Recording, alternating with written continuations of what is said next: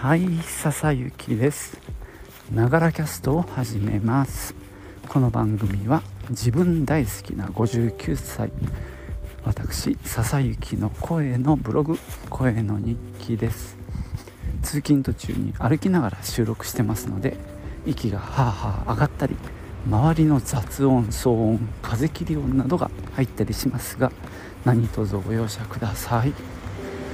今日はねちょっと寒い感じ。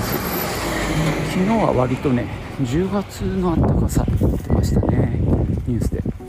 今日は12月らしいです。ちょっとあったかめの格好で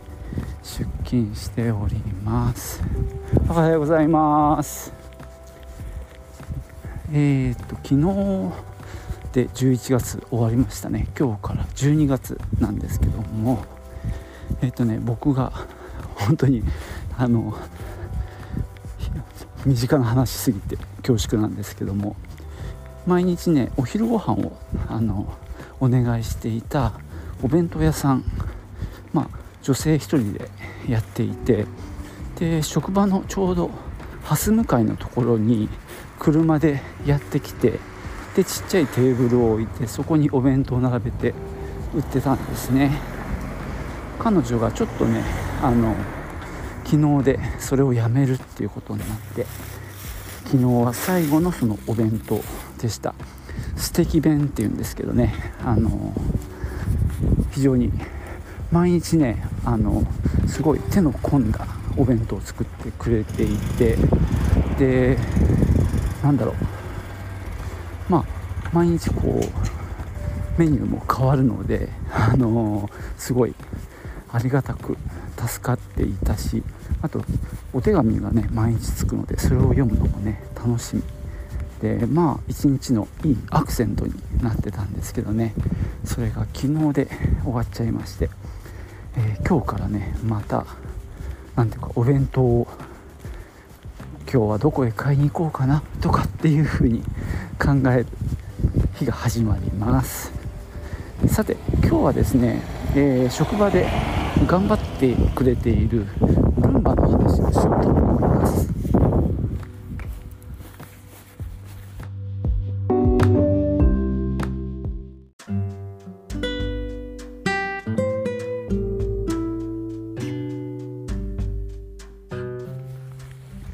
えー、っと職場で使っているルンバ S9 っていうね最高機種じゃないかな、えー、フラッグシップですよね。あのー、もう2年は経たないんだけど1年半ぐらいは使っている代物であのー、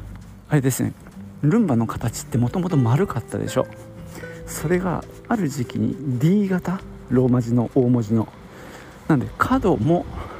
掃除ができるようになってで残り半分が丸いっていうねあのいいとこ取りの形になってそのモデルをあのレンティオっていうねあのレンタル屋さんで借りて試して多分ねあのレンタルその時その S9 はダメだったのでその1つ下で試したのね。で多分丸いモデルだったと思うんだけどで試してまあまあこれはいいっていうことになってまあ店で購入することにしてで1年半以上あの頑張ってもらってたんですがだんだん調子が悪くなってきてねもうなんだろう、えー、まあ、ホームベースっていうかさステーションがあってそこで集めたゴミを吸い上げて貯める場所で充電もするところがあるんですがそこもねちょっとうまく戻れなかったりまあそこからの出動の時もなんか途中の坂道になってね短い。そこでちょっと降りきる前に左右に動き始めたりとかねいろいろ不具合が生じてまあちょっとかなりいろいろ試したんですが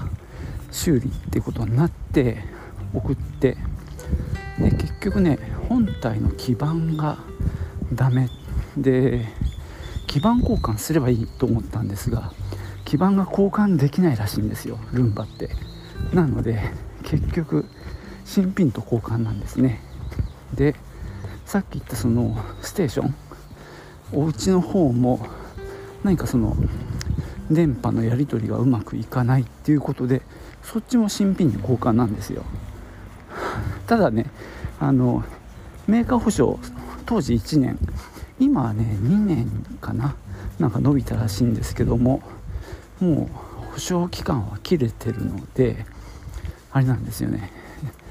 お金払わなきゃいけなくてそれが8万いくら。で買うと18万超えるんですよ。なのでまあ半額以下なんですけども高いなとまあ思ったんですが結局新品になって戻ってくるのでもうしょうがないかと。まあ今更新品かというと高いからね。で、えー、両方とも新しい形になって、まあ、戻ってきて。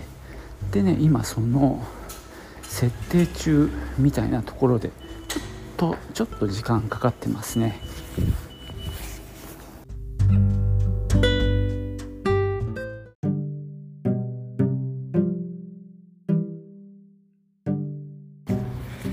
えー、っとですねその修理に出す前まあ、サポートと何度かこう電話をしてるんですけども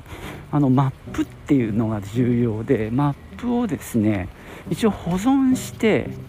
でさらに何だろう本体の何かを初期状態工場出荷状態に戻してからまあサポートセンターに送ったわけです。なので一応そのマップのデータはクラウドに保存されているっていう状況みたいですね。まあこの辺がよく分かってないんだけどさ。えー、っとでこのマップがまあ重要っていうのはですね要はあれですねルンバが走り回って部屋の何て言うか地図を自分でどんどん作っていくんですね。で障害物の位置とかをあの把握していってでさらにそこをこうエリアを分けて名前を付けてで例えばうちの場合朝はここをやる。で夜はここをやるっていうスケジュールも組んでたんですね。まあねそれうまくいってる時は非常に良かったんですが、まあ、最後の方はね全然そのスケジュール通りに動かなくってそのステーションから出てきてその辺をぐるぐるぐるぐるあの回ってるとかね。なんかそういう感じになっちゃってたんですが、まあ、とにかくマップを保存してで新しいのが帰ってきたんですよ。で戻ってきてでまずやろうと思ったのはその保存したマップを、えー、と復元しようとしたんですがこれがね全然メニューに出てこないのね。まあえーと、iPad のアプリで、まあ、コントロールしてるんですけどもアプリ上にマップっていうボタンがあってそこを押すと保存してあればマップの復元っていうメニューも出てくるらしいんですがどうやってもねそれが出てこないんですね。でこれもサポートに何度か聞いたんですが、まあ、回答は結局うまく保存されてなかったんじゃないかというすごい残念な回答でじゃあしょうがないから最初からマップを作るかっていうことで、えー、マップマッピングランっていうのを始めました。まああのマップはねあの毎回掃除するたびにマップは作って更新してるらしいんですけどもあの掃除しながらのマッピングはまあ当然掃除もするので時間がかかるんだよね。その走行がゆっくりになるんで。でマッピングランっていうのを選ぶとただただ走行してあの地図を作るためだけに移動するのでまあまあ早いんですよ。なのでまあサポートの人にもねあのマッピングランがいいですよって言われたんで、えー、っと割とすぐにやりましたね。で1回目のマッピングランはかなりうまくトレースしてくれてほぼあの理想のマップができたんですよ。ただそれは履歴の画面で見る見たら出てきた。なので、えー、何時から何時まで、えー、マッピングランをしましたということでまあその結果として表示されてるわけね。ただそのマップっていうボタンを押した時のマップはまだ出てこなくってあの反映されてない。おはようございます。でこれが何でかなっていうことで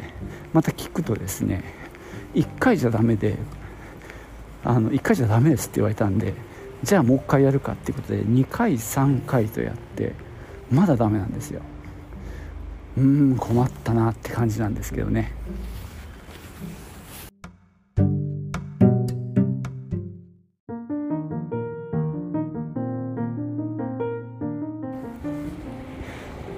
れでかれこれどうだろう？34日やったのかな？23日やって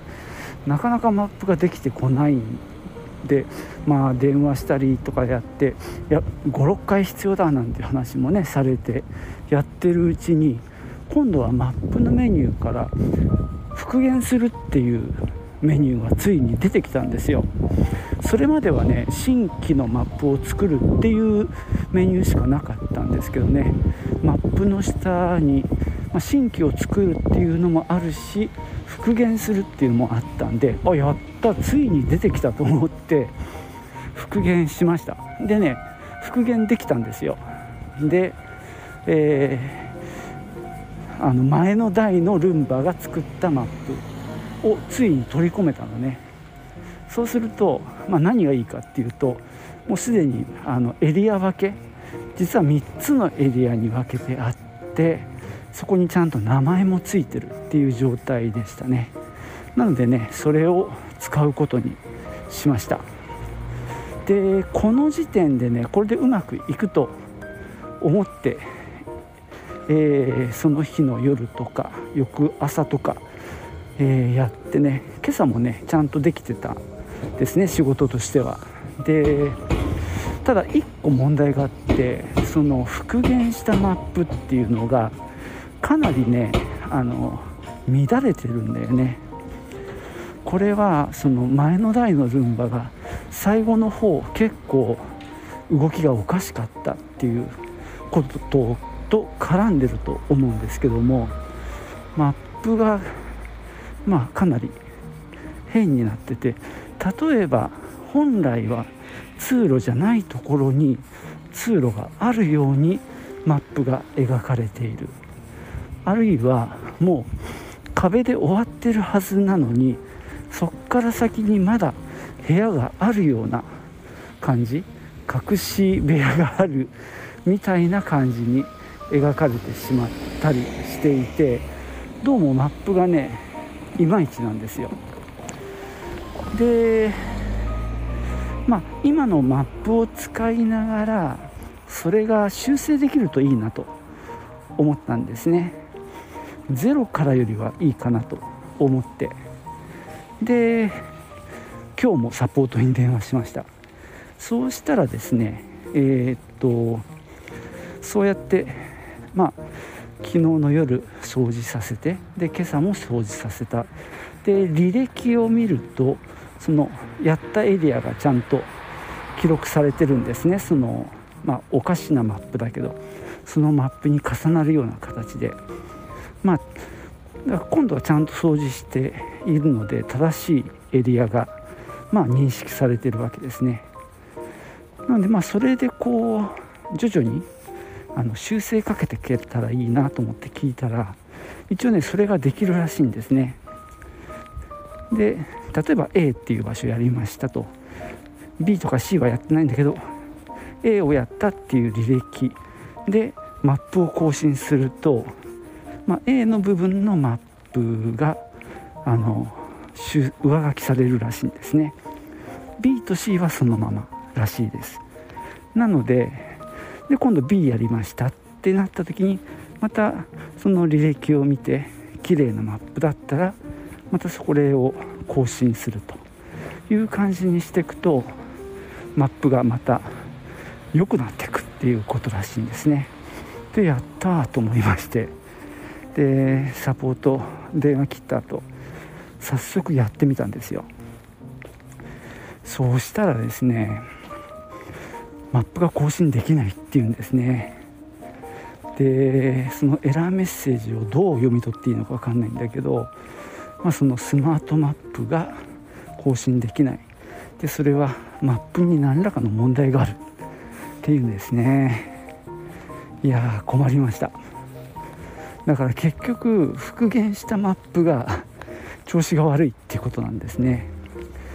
で実はねもうサポートセンターもギリギリの時間に電話したもんでもう電話できなかったんでその後ですねまあいろいろ考えたんですけどぱり、まあ、復元したマップが調子が悪いのかもっていうのが1点。だからもうやっぱり新規でやった方がいいのかなっていうことですね。でもう1個考えられるのはあのー、ちょっとこれはやってない作業が1個あったんですよ。つまり新しくルンバが帰ってきた時に設定の中からルンバを工場出荷の状態にリセットするっていう処理を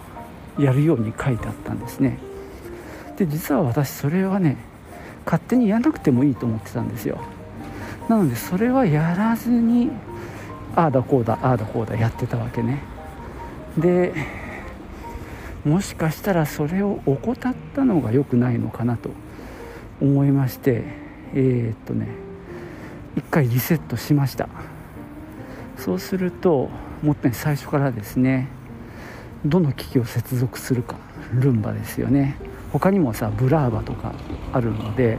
そうじゃなくてルンバでで機種機種も選んでで w i f i のえー、っとパスワードを入れて接続してみたいなことひとしきりやって一応ルンバと、まあ、接続できてというとこでね一回やり直した上でまあもしかしてもう一回今度、ま、マップを復元してうまくいくかもしれないっていうことでまたね今回も復元できたんですよ。ありがたいことに。でマップを復元してみました。で今日の夕方からですねまあ割と広いエリア A を掃除させました。ただもう1時間やっても終わんなかったんでねもう今日は途中で終わらせてで終わりにしたんですけどね。まあ明日の朝ねちょっと履歴を見てみてでその履歴でマップを更新するっていうことがやれればラッキーって感じですね。もしやれなかったらまあもうマップは削除してもう復元もせずにゼロからもう一回やってみようかなと思っております。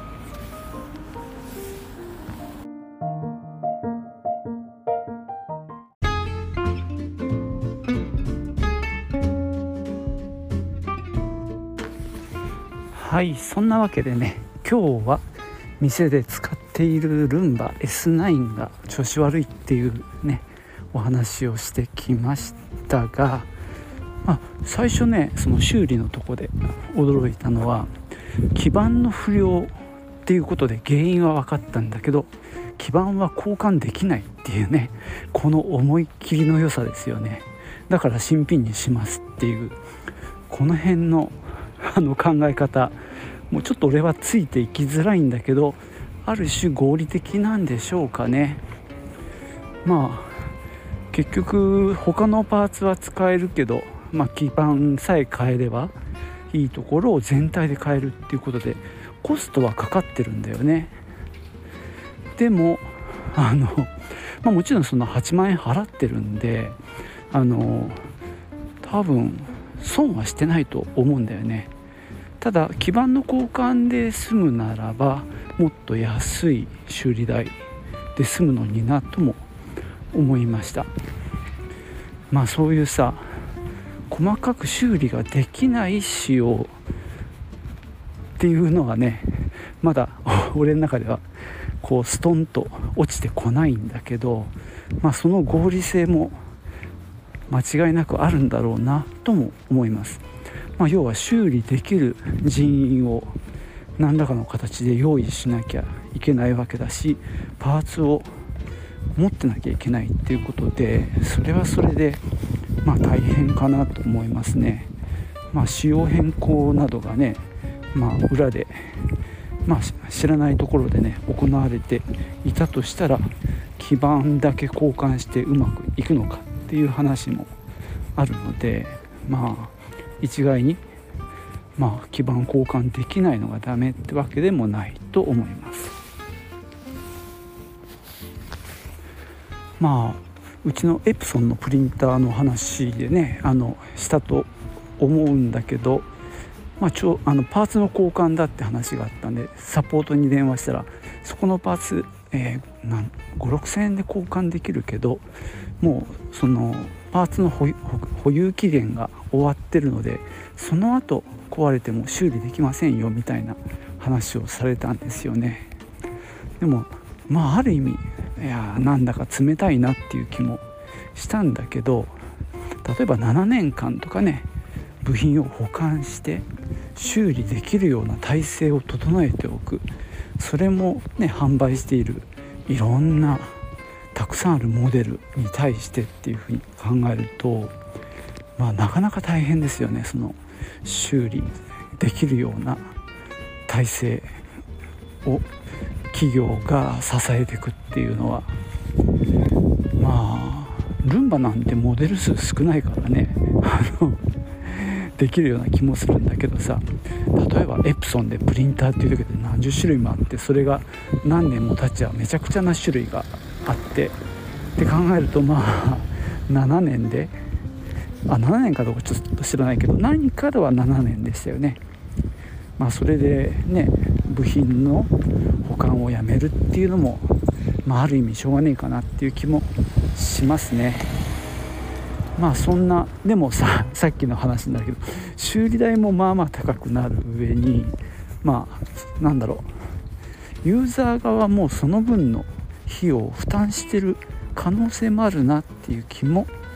したんだよね。そうやってまあ何かと新品を出しちゃうようなかコスト高な気もするんだけどまあでも分かんないねそれは。むしろさっき言ったように修理する部門を維持する方が高いのかもしれないな。ただなんかもったいないよね。うんもったいないなって思っちゃう。貧乏症だし。うん。まあいいや。でまあこれでねえっと今ルンバをまあ新しい環境でなんとかねマップをちゃんと作ってもらいたいなと思って目下、えー、やらせております。まあ本当新たな今日やった分のね履歴からマップ更新ができたらいいなと願っております。まあこれはあの結果報告は何だろうしないかもしれないけどね。はい。じゃあね今日はこんなところで終わろうかなと思います。最後までお聴きいただきましてありがとうございました。ではまたね。チュース。